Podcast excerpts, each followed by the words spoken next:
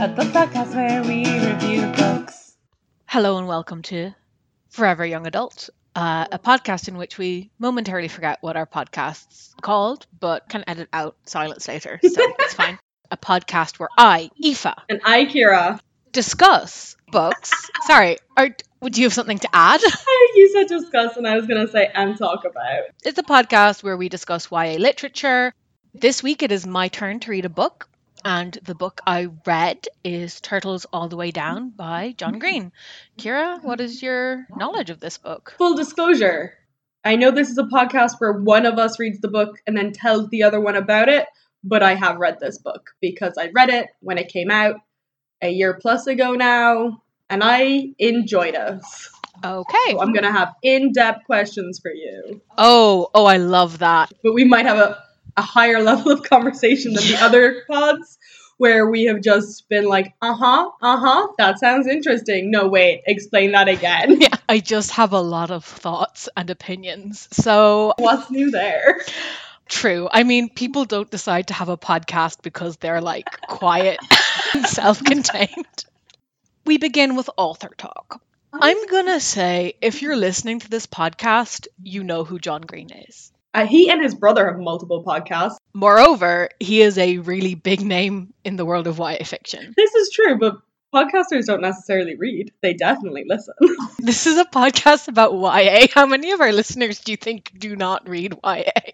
My dad might listen. Okay, other than Kira's dad, which of our listeners don't read any YA?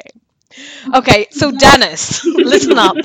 John Green is a big name in YA. I wouldn't go as far as to say he's like conventionally famous, but if you have a big interest in YA, you presumably know who he is. Uh, he published his first book, Looking for Alaska, in 2005. It won awards, but he really skyrocketed to like international fame with the book The Fault in Our Stars in 2012. That book was a really big deal.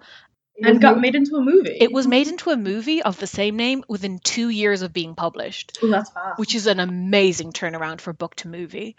John Green gets a lot of credit for like for revolutionizing YA, an accolade that like he himself says is more about him being a man than like the strength of his writing compared to his peers, uh, because he's not actually doing a lot that's fresh and different from what other people are doing. But a lot of people took his books more seriously because he was a man. And he, he himself accepts this. Not to say that his books aren't good. He lives in Indianapolis, which is also where this book is set.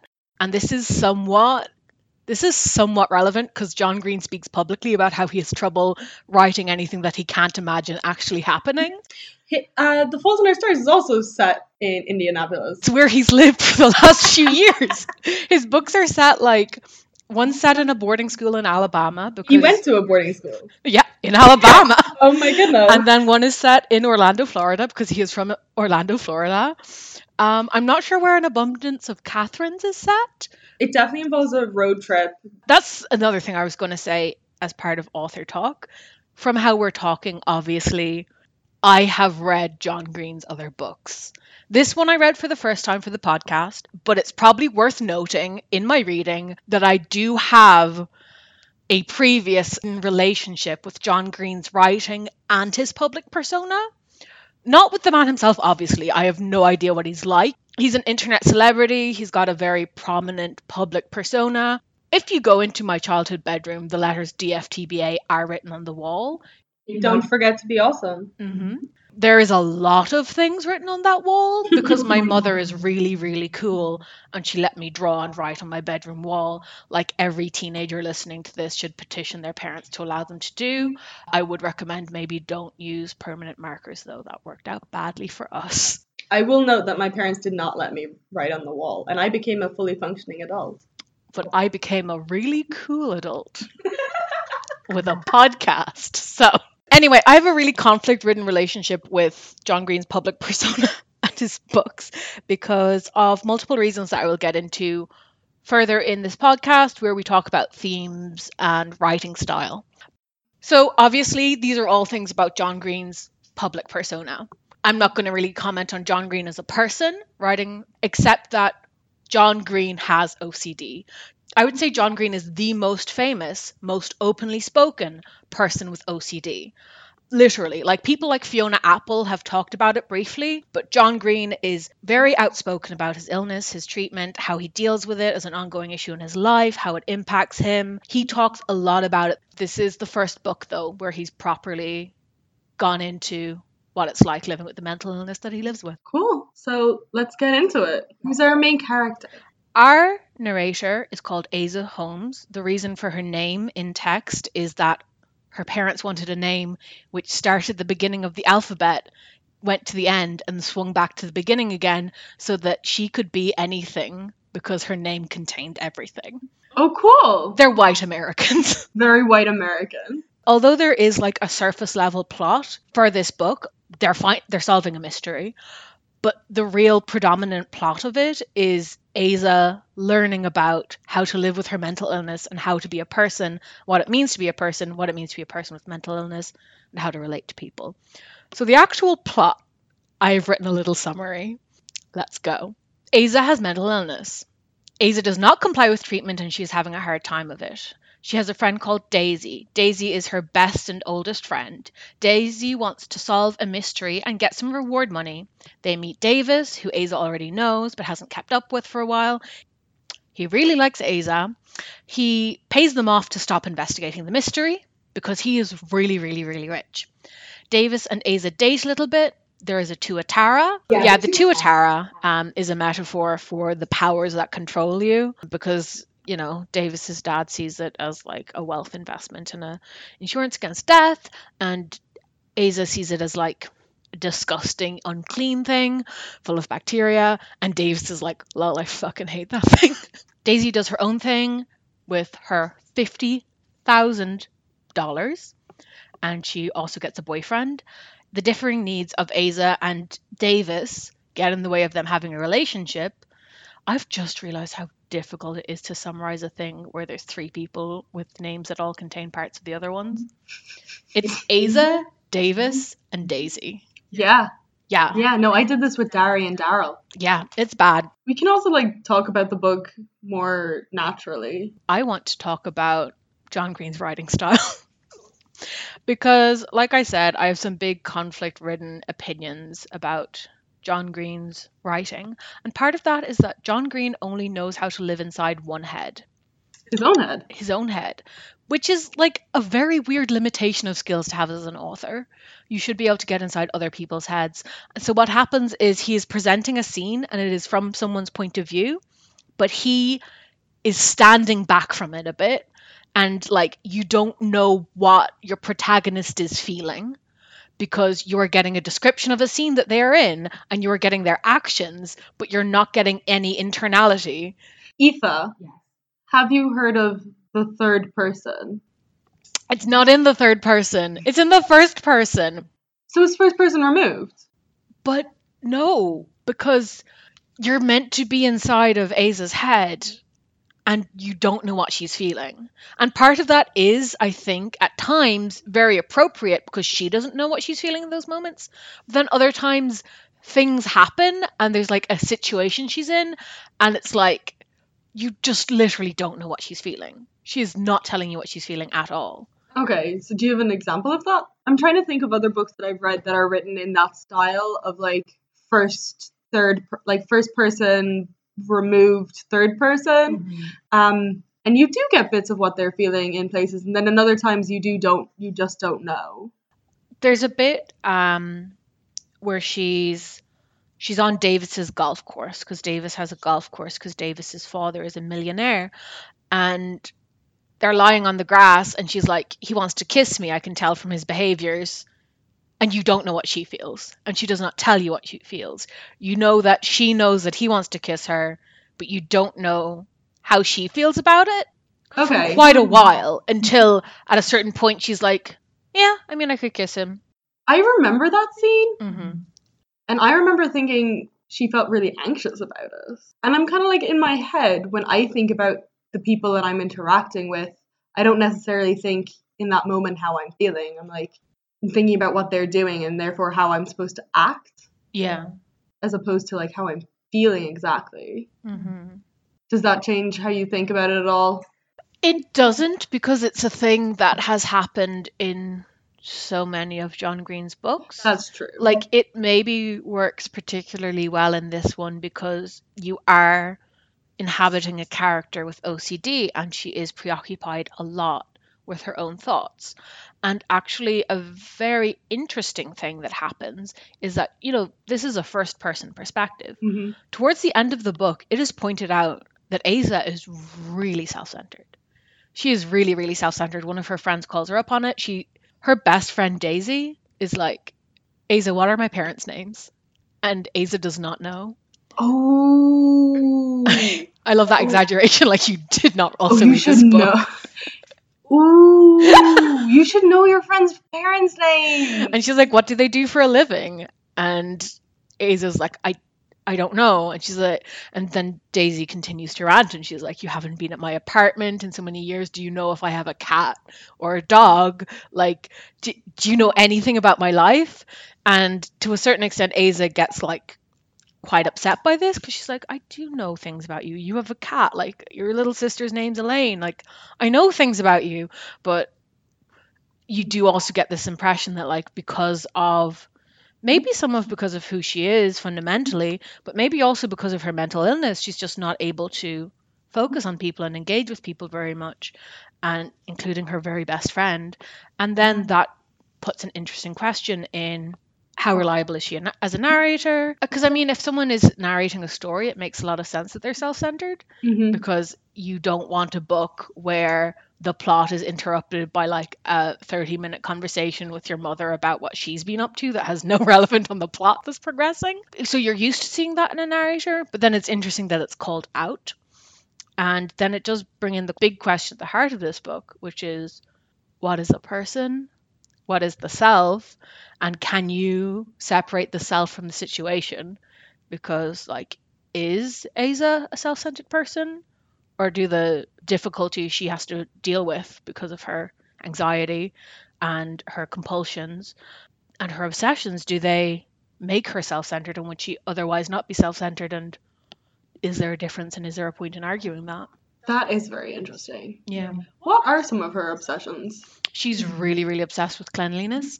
Okay. and gut flora and the human microbiome are things that really distress her and preoccupy her. The idea that, like, there are so many bacteria living in, on, and around you in a symbiotic relationship with you, and that, like, about half of the cells in the human body aren't human, they're bacterial. Like, and the fact that um, there is a feedback loop between the lower intestine where many of these bacteria live, with like the basal areas of the brain where emotion is processed, and like there's a really tight relationship there that like science can't disentangle. We are partially determined by our gut flora. And there's this idea that like people might be more or less prone to depression depending on their gut flora.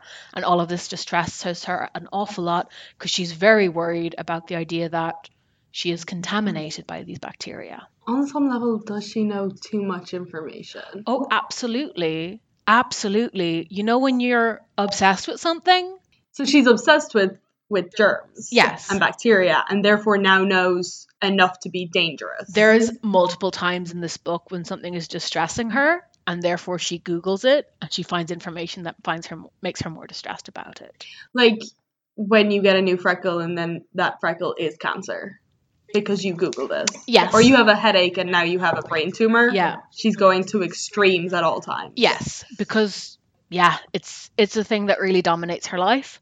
Aza does note that previously it wasn't as bad. She had she has periodic check-ins, appointments with her psychiatrist, and she says that like she can determine how bad or good she's getting along by how frequent these visits are. Mhm. And like during this book, it's like every two weeks, come back next week, come back before the end of the week. And she reflects that like this time last year, it was every eight weeks.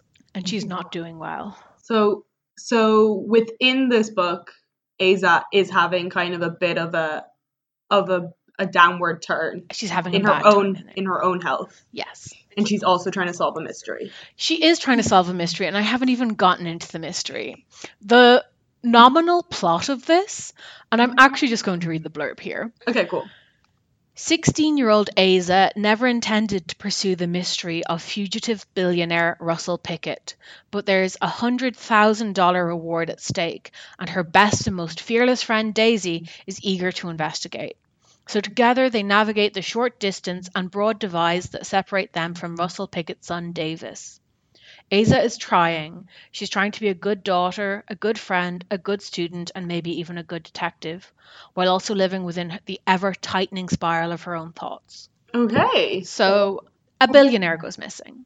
This man is extremely rich and he Yeah. lives. Billionaire. No one knows where he's gone. There are lawsuits being brought against him for huge amounts. He is wanted. He is a bad person. He is So is he gone missing? Like he's run away? He's run away. Okay. Well, he's completely gone missing and we don't know what's happened to him for a while. But yeah, the implication is he's in a lot of hot water with a lot of various bodies who regulate business and also like civil law and there's criminal cases against him. And he's in a lot of trouble and So he's been doing that typical billionaire thing of not being good and well behaved. Yeah. Cool, cool, cool, he's been he's been doing that typical billionaire thing of like even if you are a mediocre person in terms of good deeds the amount of power you have if you are a billionaire means that the slightest negligence on your part makes you a monster who has done massive amount of harms to other people even if you are actually in your heart removed from your status as a billionaire just a normal person and that's another thing that's discussed in this book the relation between the self and power. But this billionaire has gone missing. Aza knows his son because around this, the same time when they were like 10 years old, they were both bereaved. Aza lost her father, and Davis, the mm-hmm. billionaire son, lost his mother. And so they both went to a camp for children who have been recently who have recently lost a parent, and they bond a little bit there. And she doesn't see him much later. She doesn't think about him much later. But when it comes up that this man is missing and that there is a hundred thousand dollar oh. reward for any information relating to his whereabouts, Daisy, her friend, is immediately like, "You went to camp with this boy. He'll know who you are. We should go talk to him and see if we can get any info. You can flirt with him. It'll be good." And Aza is like, "I." He won't know who I am, and Daisy's like, "Trust me, you're a very, very, very memorable person. this, this isn't a value judgment. You're just very memorable, okay?" I've also been described as memorable. I've also it's been not necessarily a compliment. it is not necessarily a compliment and that comes up again later so they like investigate a little bit they sneak around um Aza remembers that like on the Pickett's property there is a wildlife camera that is used to photograph wildlife in the woods. It's like motion sensor motion triggered. When this man went missing his children say like they act he was acting normal before they went to bed. Like he just wasn't there when they woke up and he didn't trigger any of the cameras around the gate. None of the cars were missing. Mm-hmm. So daisy and aza think let's check out this camera. The wildlife camera. the wildlife camera because it's close to if he was going to sneak out he would have to go to the white river if he was going to avoid detection at the gates or anything Mhm. uh, because the river apparently provides enough of a natural boundary that they don't think to secure that part of the property Fair enough. and they do find a picture of him, blurry, uh, taken at like three in the morning, where he's clearly running away, As billionaires are wont to do. as billionaires are wont to do. But the thing is that while they're getting this picture, a man who works in the property is like, What are you doing here? And they're like, Because they canoed down the river. okay. Our canoe has capsized. We know Oh. Davis. we are not suspicious teenagers. Yeah. We are here purely by accident and not on purpose at all. Yeah. Hopeless? And this man is like, fuck if you know Davis. you don't fucking know Davis. But I'm bringing you up to the house so we can decide what to do with you. And he brings him up to the house, and Davis is like, oh my god, it's Aza Holmes, who I went to camp with for two weeks when I was 10, And who left a memorable impression? because she's a very memorable person. Ah, that security guard is red in the face.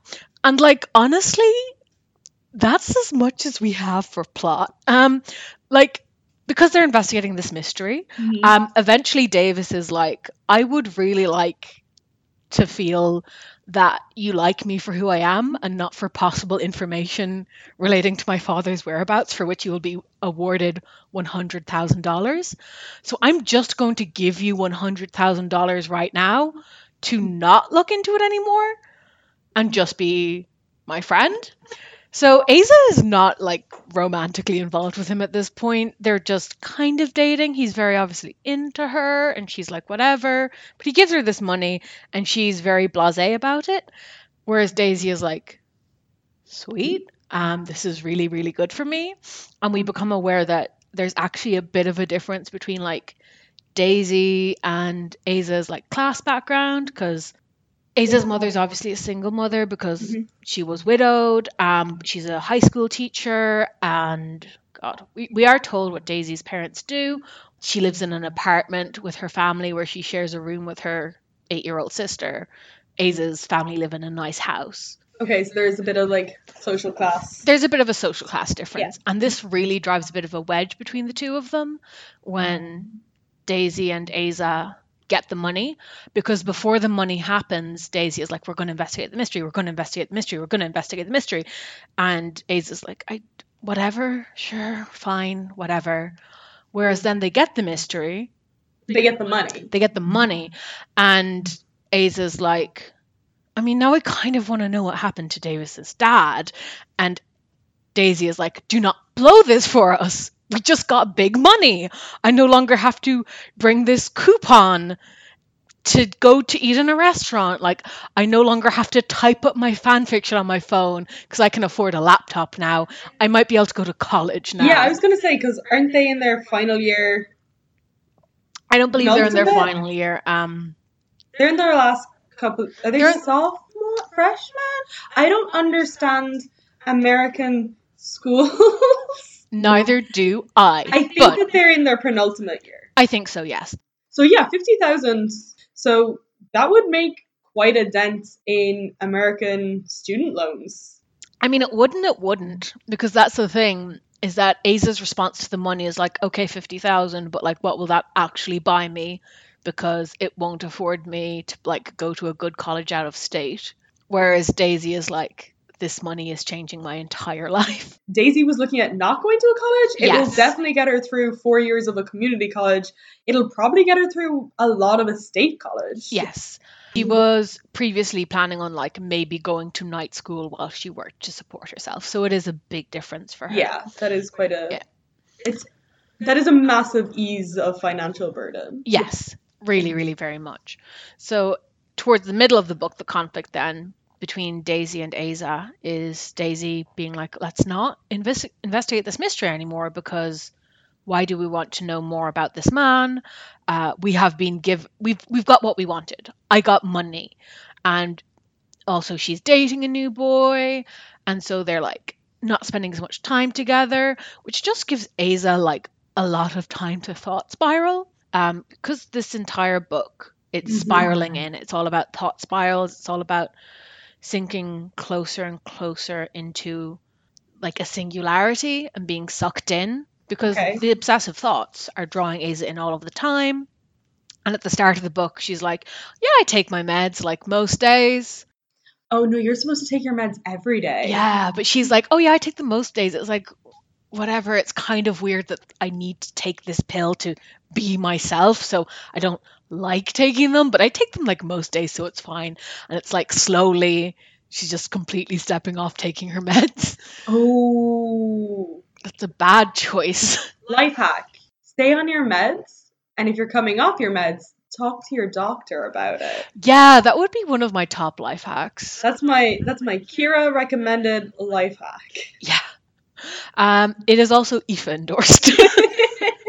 so she's going off her meds. She's sinking more and more into her thought spirals. We get to see this through some of her compulsions, such as she has a blister um, on one of her fingers that she cracks, and she like squeezes the pus out of it. If there's any pus in it, she squeezes some blood out of it. She disinfects it. She puts a plaster on it. So, so she's not letting it heal. Yeah, this blister started because when she was a child, mm-hmm. her mother said something about, you know, pinching yourself to make sure something's real. And so Aza got in the habit of like digging her nail into her fingertip to make sure she's real. And a callus developed, and then the callus, she would keep cracking it and it would bleed really easily. And so she would keep a plaster on it at all times, but then she would get compulsive thoughts about Not being real. about there being an infection underneath there.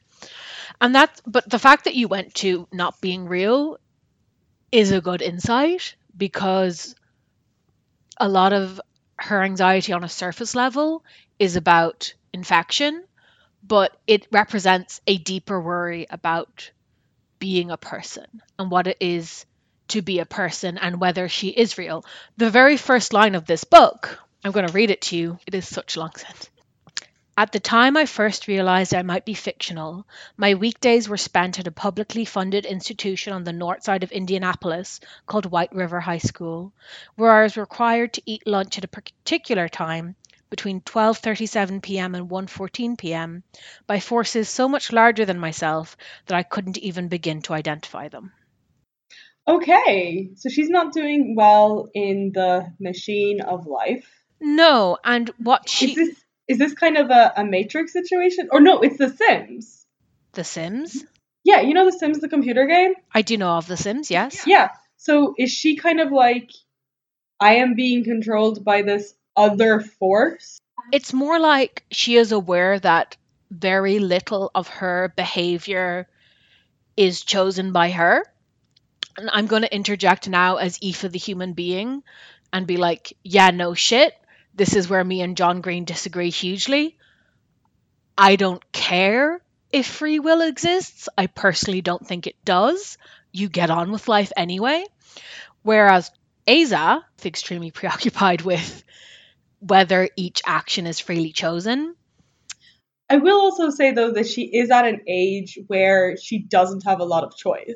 True. Because and a lot of YA deals with this, the fact that kind of up until you are 18 and really until you are 20 and like in that area for a lot of people their lives are just decided for them by the situations around them. Like their parents make a lot of decisions for them their school makes a lot of decisions for them and while like everybody the whole way up from birth to death is governed by outside forces it is particularly plain to see as a teenager because you are in that stage where you are an independent being, but you are subject to, for example, you can't leave the house after eight because your mom said so.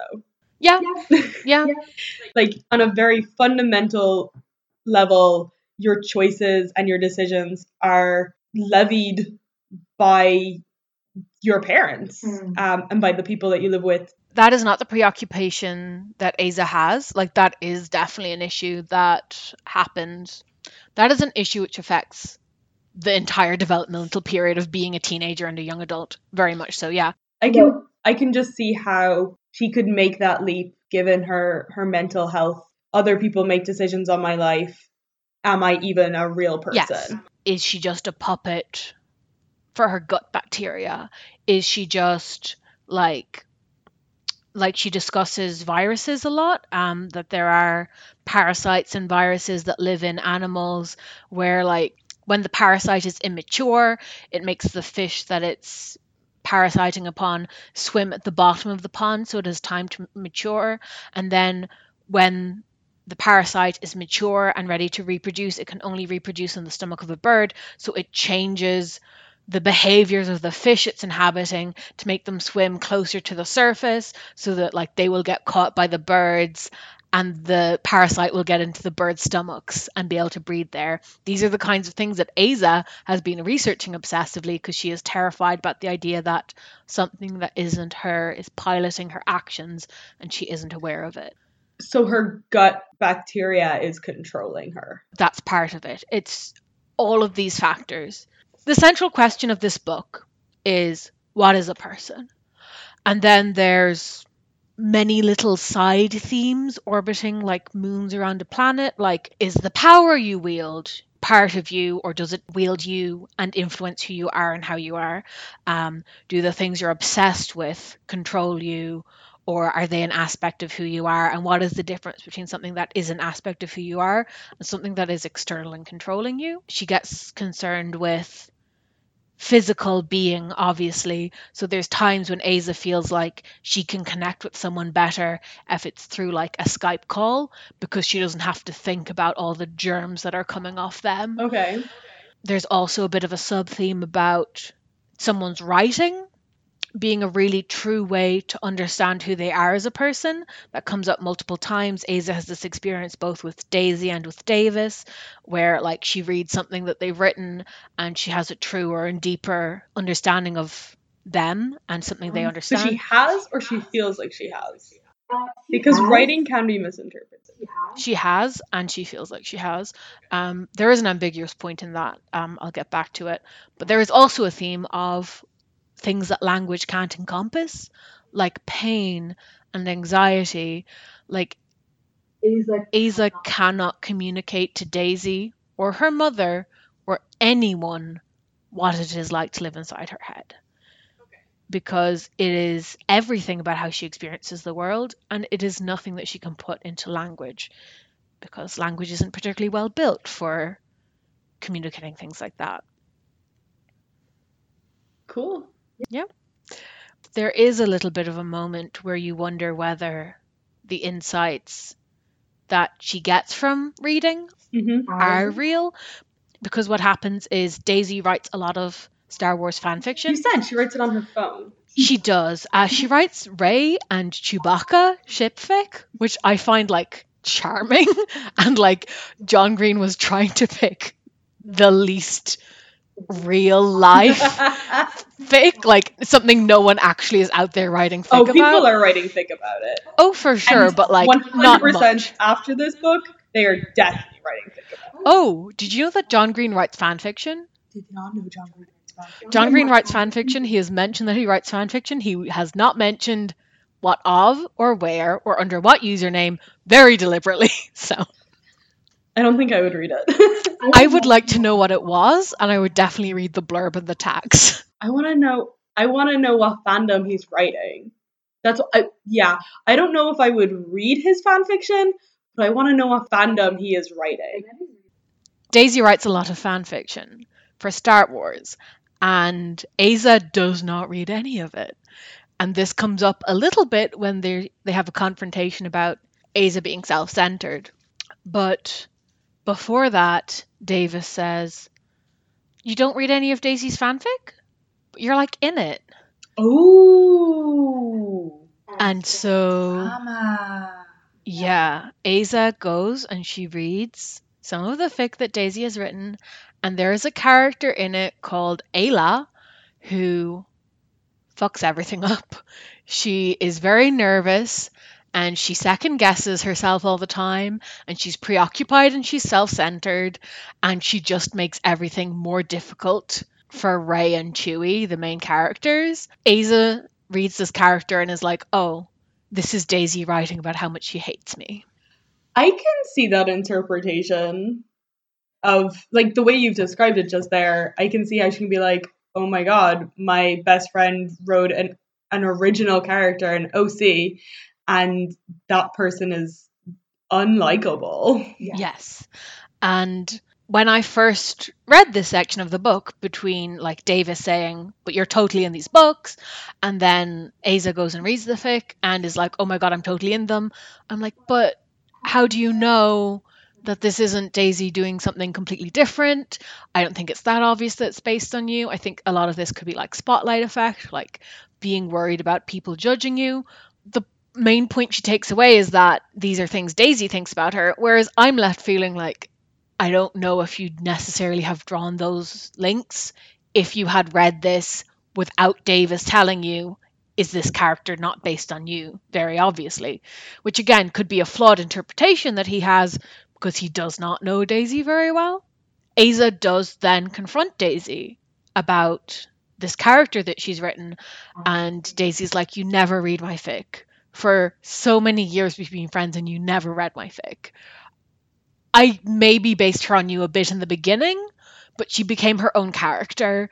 She's not you, she's a character.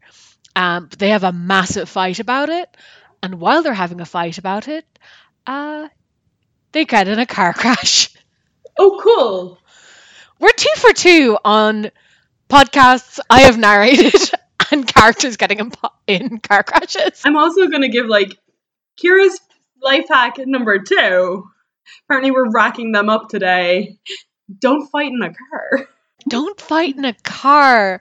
Um, and it's really, really upsetting for Aza because the car they're in is her father's car. Her father died when she was 10. Her car is called Harold. That's a cute name. It is a cute name. It's a very steady old man name because he's a very steady old car. She crashes Harold. They're on the freeway, which is American for big road. Etha does not drive. It does not drive. Kira, what's a freeway? It's essentially a motorway. Okay. so they get in this massive crash. Aza has a lacerated liver. That's bad. That's real bad. It's not good when you hurt your liver. What's particularly bad is that while while she's spiraling, she's gotten into the habit of like okay, I'm going to backtrack a little bit. So she kisses Davis because they're kind of doing the dating thing. She suddenly gets this panic of, oh God, there are bacteria in people's mouths. Okay. And she breaks away to Google uh, what happens when bacteria transfer between people's mouths. And she finds a study which finds that six months after kissing, there is a modest but reliable change in the mouth flora and fauna of people who have kissed, where it gets more like the person they've kissed. There is definitely a transfer that happens there. And she's suddenly really freaked out that, like, Davis is going to be inside her mouth forever. Yeah. Davis's bacteria yeah. will be inside her mouth Yeah. forever. Oh God, there's a beautiful line, and I took a picture of it and I tweeted it because it made me so happy. Because again, this is a difference between me and John Green, where John Green is a Protestant, whereas I am raised Catholic. Because he's like, sorry, the character of Aza, which is a character that he is writing. Davis's bacteria are in Aza's mouth now, and they're going to be there for the entire rest of her life. And then when she's dead, Davis's bacteria are going to eat her tongue. Okay. That's like the most horrible thing that she can imagine, and it's really disgusting to her. And I'm like, that's that just shows like the permanent nature of love. It's whatever. she doesn't necessarily like have very strong feelings for Davis. Like she's still trying to figure all that out. They've been on what two dates, from what you've been telling me. They have not. Uh, yeah, it's not like she wants him to be in her mouth forever. She Googles a study, gets obsessed with the results from it. It becomes part of her compulsions. She keeps eating tiny amounts of hand sanitizer to clean her mouth. How long has she been? Okay, so wait. Timeline. Yeah. She kisses Davis. Yeah. She starts eating hand sanitizer. I think she kisses Davis. She Googles about it. She gets really anxious. They stop kissing. They hang out a bit. They kiss a second time. She gets really freaked out. The compulsive thought won't go away. The obsessive thought won't go away. She has a compulsive need. She drinks some hand sanitizer. She puts it in her mouth like toothpaste. It tastes disgusting. And then every few days, she gets another obsessive Yeah. yeah. she gets another obsessive thought another thought spiral which had previously been really focused on her finger but now is also like i need to clean my mouth there's still davis bacteria in there not that she dislikes him just that there's bacteria in there Okay. And it's and like it's new bacteria and it's not necessarily her bacteria, which she also doesn't like because her bacteria is also controlling her. So now she's being controlled by her bacteria and Davis's bacteria. So she needs to hand sanitizer. Oh my goodness. she's also worried about c diff which i think is very similar to a staph infection where it's bacteria that normally exists on the human skin and just in the human tissues. But when you go on a course of antibiotics, sometimes there can be an abnormality where they become infectious and large colonies of them set up, and people die of this. Almost exclusively when they're immune compromised on antibiotics in hospital, but that's not going to stop our girl. Question. Yeah. She has now been in a car accident and has a lacerated liver. Yeah. She's in hospital? She's in hospital, and it's really bad to be in hospital if you're particularly an- anxious about Germs germs, and bacteria, which particularly hospitals are full of. particularly antibiotic resistant bacteria which infect humans, which are almost exclusively found around hospitals. It's a really bad time. So how's she's doing? How is she doing in hospital? So, on I think it's night number one uh, after the car crash, she is lying in bed. Her mother is in the room with her. Her mother falls asleep. She sees that there is a thingy on the wall which dispenses hand sanitizer, and she's like, mm, I need to. I, I need to be that full mineral. of this. Pretty much, yeah. And she's like arguing with her thoughts. There is a really interesting distinction that happens in Aza's narrative between myself and my space self, where she's like, I said to myself, and myself responded. So she has these arguments where it's between her obsessive thoughts and like her trying to be logical. She has these where it's like, I need to drink hand sanitizer. No, I don't. Yeah, you do. You have C. diff. I don't have C. diff. I haven't even been on antibiotics. They're going to give you antibiotics. This argument keeps going, and you know, she can't combat the anxious thought because shout out to anyone who has anxiety out there. Arguing with your anxious thoughts is not the best method to try get rid of them or alleviate them in any way. So she drinks the hand sanitizer, and Kira's eye twitched when I said that. I am very upset that she drank the hand sanitizer, even though I've read this book and I had forgotten that because it's so distressing. She has a lacerated liver. She has drank something which is pretty much pure alcohol. So she cannot. Okay, that's gonna make her sick. So drinking hand sanitizer will make you sick. Yes. Drinking hand sanitizer when your liver is not correctly functioning mm-hmm. is basically drinking poison. Yep. So sh- she's going to be very sick. Do they do they pump her stomach? Her mother wakes up to see Aza spasming and throwing up. So her mother calls calls in the nurses, is like, My daughter has drank hand sanitizer. They're like, clearly there's a psychiatric issue happening here. Initially they think she's a Suicidal? initially they think she's an alcoholic. Ah, okay. and then they're like are you suicidal and then she's just like then her her normal psychiatrist comes in and is like cut the bullshit Aza. but my favorite thing about this and it's a very interesting thing that happens in the writing style is that happens at the end of a chapter. Okay. and the next chapter opens with the next morning you wake up in a hospital bed staring up at ceiling tiles. Gingerly carefully you assess your own consciousness for a moment. You wonder is it over? And this entire chapter is in second person. Oh, so she switched. It switches narrative? It switches narrative. because there's a lot of stuff earlier because she on. feels so disconnected to herself. yeah That's really. I like that. it's very interesting it's a very very good narrative tool to portray the issues that she's dealing with there is a bit earlier in the book that like resonates with this where she's talking about you know i'm a we because there's so many organisms living in me right now that i'm not really an i like i'm a me i'm aza i'm holmesy which is the nickname her friends call her i'm she my kingdom for an i anything to be one unified Being. point of view being, yeah, who feels in control of her own life. And that's just the heart of this entire book is Aza searching for that I and struggling with her mental illness, her OCD, her because she can't tr- trust her thoughts. A lot of people feel I am my thoughts, but some of her thoughts aren't her. And some of her thoughts are actively working against her. yeah.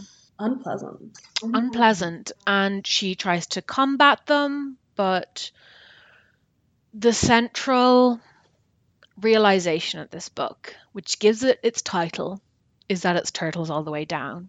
After their fight, after Aza goes to hospital and feels really bad about not knowing what Daisy's parents do for a living, after Aza tells Davis, I'm sorry, we can't this can't work because I cannot kiss a person. It, it's very upsetting and triggering for me to try have any physical intimacy. I would love to have a relationship where we just Skype all the time, and he's like, I would love to have a relationship where that wasn't what happened. They just have different needs. Yep. And so it's back to That's very fair. It is. It's a it's a very fair reason to break up. But I'm also really proud of her for just stating what her needs are, even if Davis isn't able to like meet them. Yeah. And for her to be like, well, this is my boundary right now, and if you're not able to meet my needs, then we have to break up, as opposed to try and compromise again. yeah. I'm, I'm proud of Aza. It is good and it is a progress she makes because earlier in the book when like she goes on a date with him, you know, she has she has to break off from kissing him because she has this intrusive thought about the bacteria and she's like he thinks I'm crazy. She is obsessively aware of how she's not normal, about how he's interpreting her and judging her and seeing her as crazy. And again, what is the self? Are we what other people think we are? If we are, am I crazy? And she gets very concerned with this.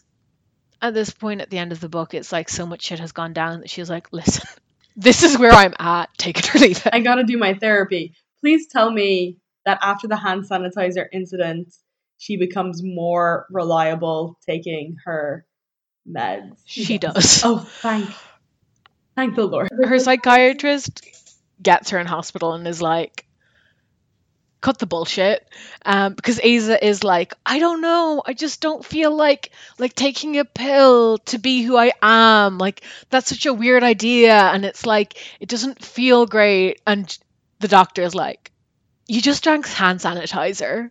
Let's get rid of the fiction that the pills aren't helping you get back on your pills. And she does. And she has this conversation with Daisy where she tries to explain to her how her thought spirals work. And she says that she's constantly trying to find her real self. And she feels like it's a matryoshka doll. You know those russian dolls where they, you open the top and there's a smaller doll inside Yeah. and there's a smaller doll inside and she keeps searching and searching deeper and deeper into herself to try find who she really is. Like who am i apart from my obsessions? Who am i apart from my social position? Apart from what i know? Apart from these thoughts? What am i? And daisy's kind of like i don't know that's a bit dumb. Um but it's reminding me of a thing I read once or watched once or heard about uh, where there's a famous scientist giving a talk about the world and how it worked and like a little old lady stood up really angrily and was like how dare you peddle these lies we all know the world isn't a globe Oh no, flat The- earther alert. a flat earther. She was like, the world is a flat disc. And it is on the back of four elephants, and they stand on the back of a turtle. And this scientist was Wait, like, isn't that Discworld? that is Discworld. Continue. Which is also based on this lady. previ- previous, which is also based on previous visions of how the world worked. This scientist is like, haha, we're all laughing here. I've got the crowd with me. What does that turtle stand on, lady? And she's like, it stands on another turtle. And he's like, uh huh, what does that turtle stand on? And she's like, you're not going to catch me like that, sir. It's turtles all the way down. and he- there we have the title. Yeah. And Daisy. Daisy's like, we're you keep searching for a smaller, purer concept that is truly Aza, but everything that you are is Aza, and all of the little subcomponents are Aza, and the overall picture is Aza. And if you look closer, it's Aza, and if you look further away, it's Aza, because it's Aza all the way down. Aza is an impressionist painting. No, Not an impressionist painting. What's those paintings with all the tiny dots? pointillism. Aza is pointillism.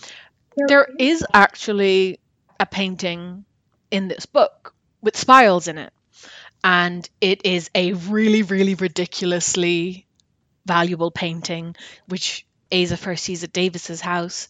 And she is sucked into the center of the spirals. And she's like, wow, this painting really well encapsulates what it's like being in my head. But if the lesson she learns from Daisy is that it's turtles all the way down, the lesson she learns from Davis is that the spiral also goes out and you can start at the center and you can spiral out and understand more and more of the world going outwards because Davis is really into space. Oh, cool. so they keep looking at stars and things. But he looks at the painting and he sees spiral spiraling out and she looks at it and she sp- sees spiral spiraling in. She learns different ways to look at being a person and it helps her feel balanced and good But they do also solve the mystery of where Davis's dad went. They don't find Davis's dad, but I'm I'm just going to say that another thing that exists in the question of what a person is is this question of like legal personhood, and it's that if if Davis's dad goes unfound for seven years, he will be declared dead, but before that he will be considered alive but missing, and that's whether or not he is dead, and like Davis has a younger brother who's really concerned about where his father is. This like their lawyers and stuff are just like legally he's alive. Which isn't comforting for a 13 year old who's worried about his father being dead. Are there ramifications of Davis's dad being dead versus like being dead, being legally missing, being legally dead? Yeah, because he's left his entire estate to a Tuatara, which is not one of his children. It is a. Isn't that like a lizard dragon? It looks like a lizard, but it isn't a lizard. I love them because they have three eyes and they haven't evolved visibly for kind of millions and billions of years. But they also have one of the highest mutation rates of any animal. So it's a real mystery for like how DNA works that they remain visibly unchanged despite changing so much over the years. And again, this upsets Aza because she's like, if I'm not my DNA. Who am I? yeah. Okay.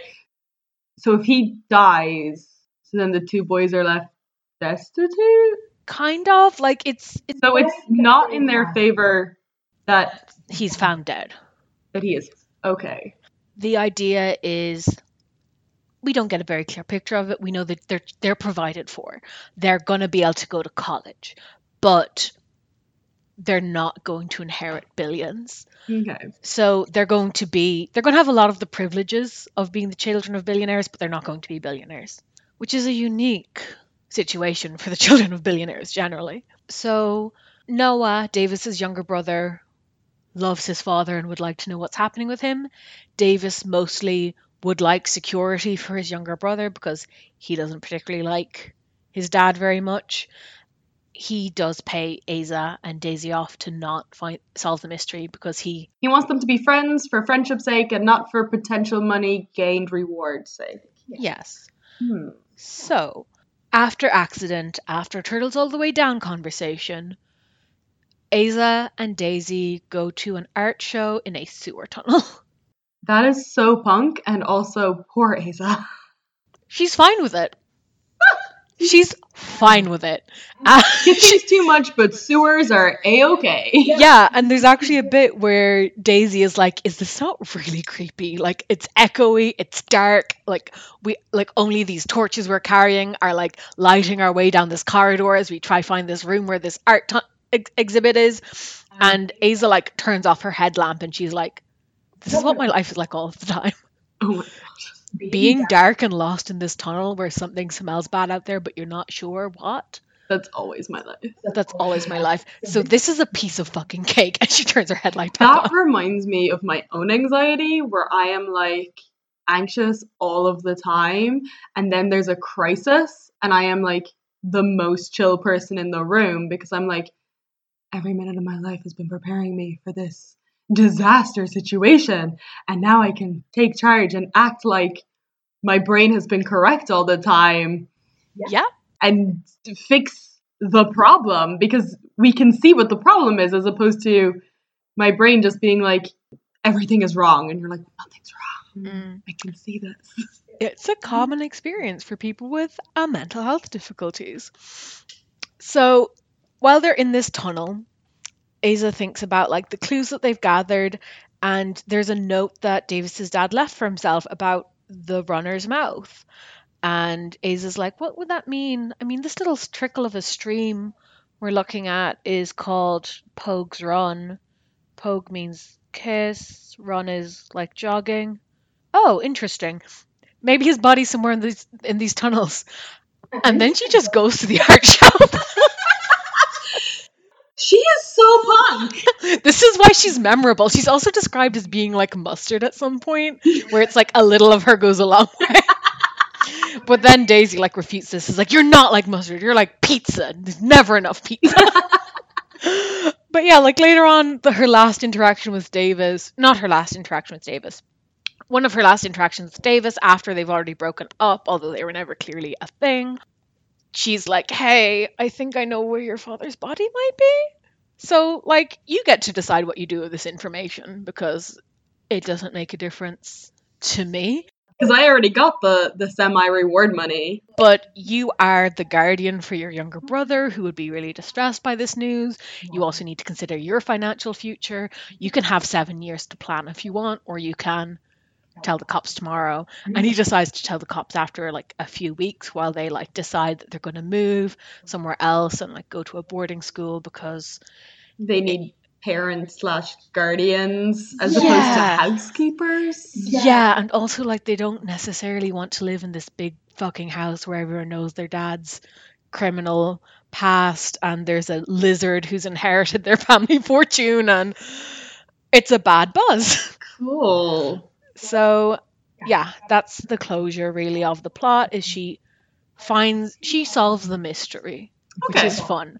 Mm-hmm. And she I do like a mystery novel that has the mystery be solved. That is my favorite type of mystery novel. Oh, that's so not postmodernist of you. But she like acknowledges that like her and Davis aren't going to be parts of each other's lives going forward, but like she's always going to miss him and that's fine. And she kind of spirals outwards instead of inwards and is like, I'm going to be this person for the rest of my life. And I get to decide what that person is. And sometimes I'm going to be sick and sometimes I'm going to be well, but I'm still going to be Aza. And that's fine. That's actually And- really nice. It's fine. Oh, And that's kinda- kind of the ending, yeah. I like this book about a girl with mental illness who learns how to be slightly more together in her mental illness without being cured mythically by a boy kissing her. Yes. And her mental illness isn't why she solves the mystery. She she addresses this in it where she's like this was a book.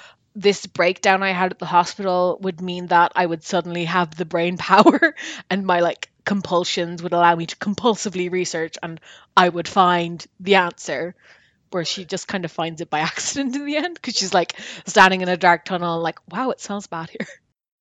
Yeah, so general discussion Highlights, lowlights. weird little sidelights. Yes. Let me see. Highlights.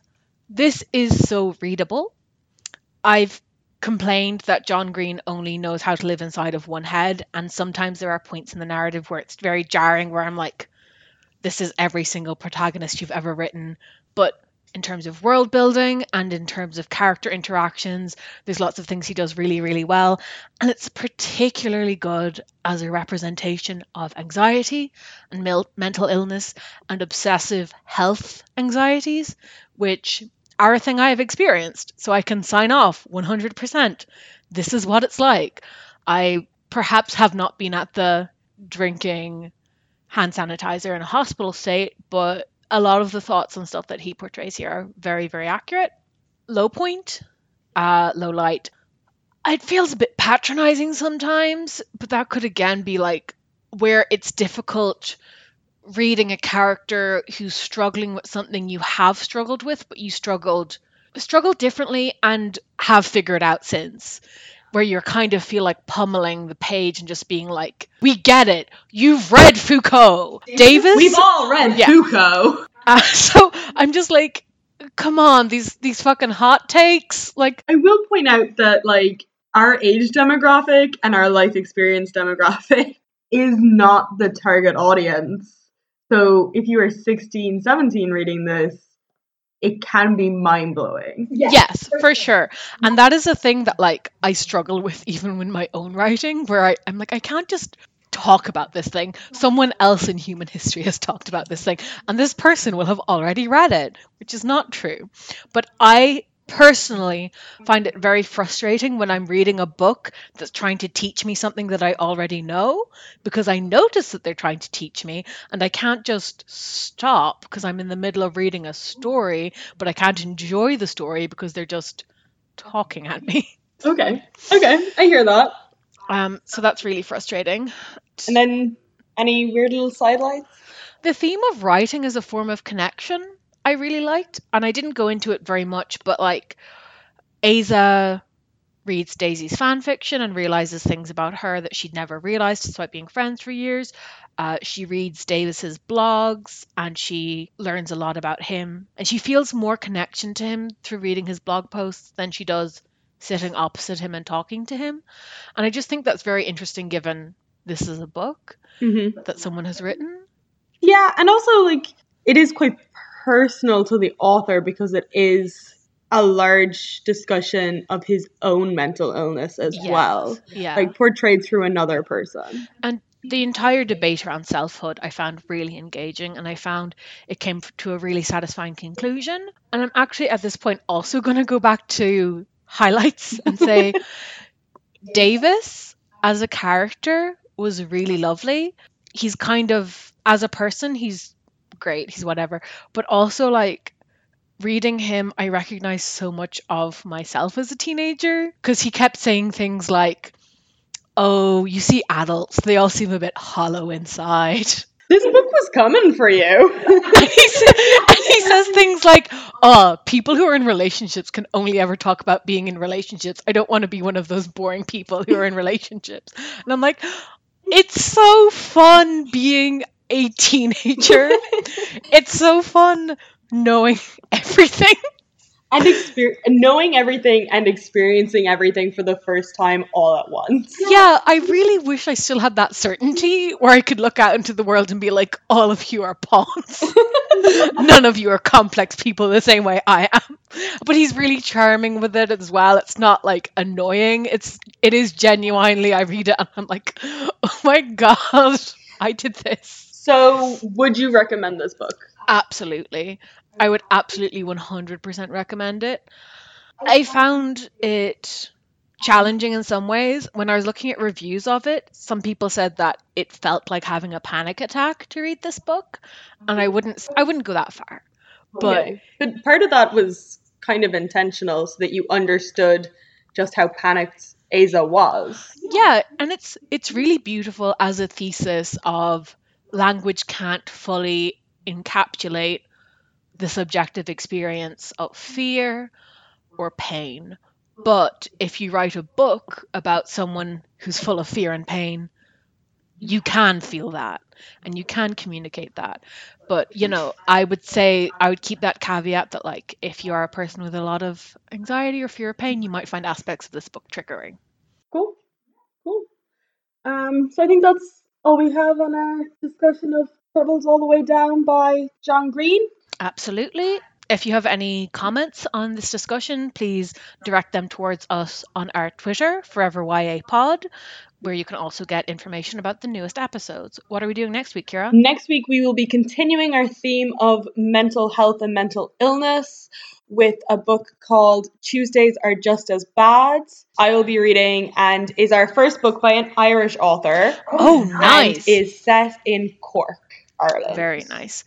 Cool. Stay young. Bye. Bye.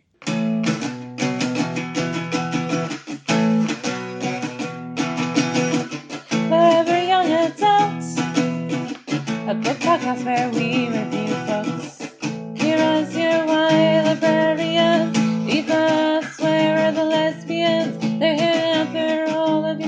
because they're young adults. I'm going to bed.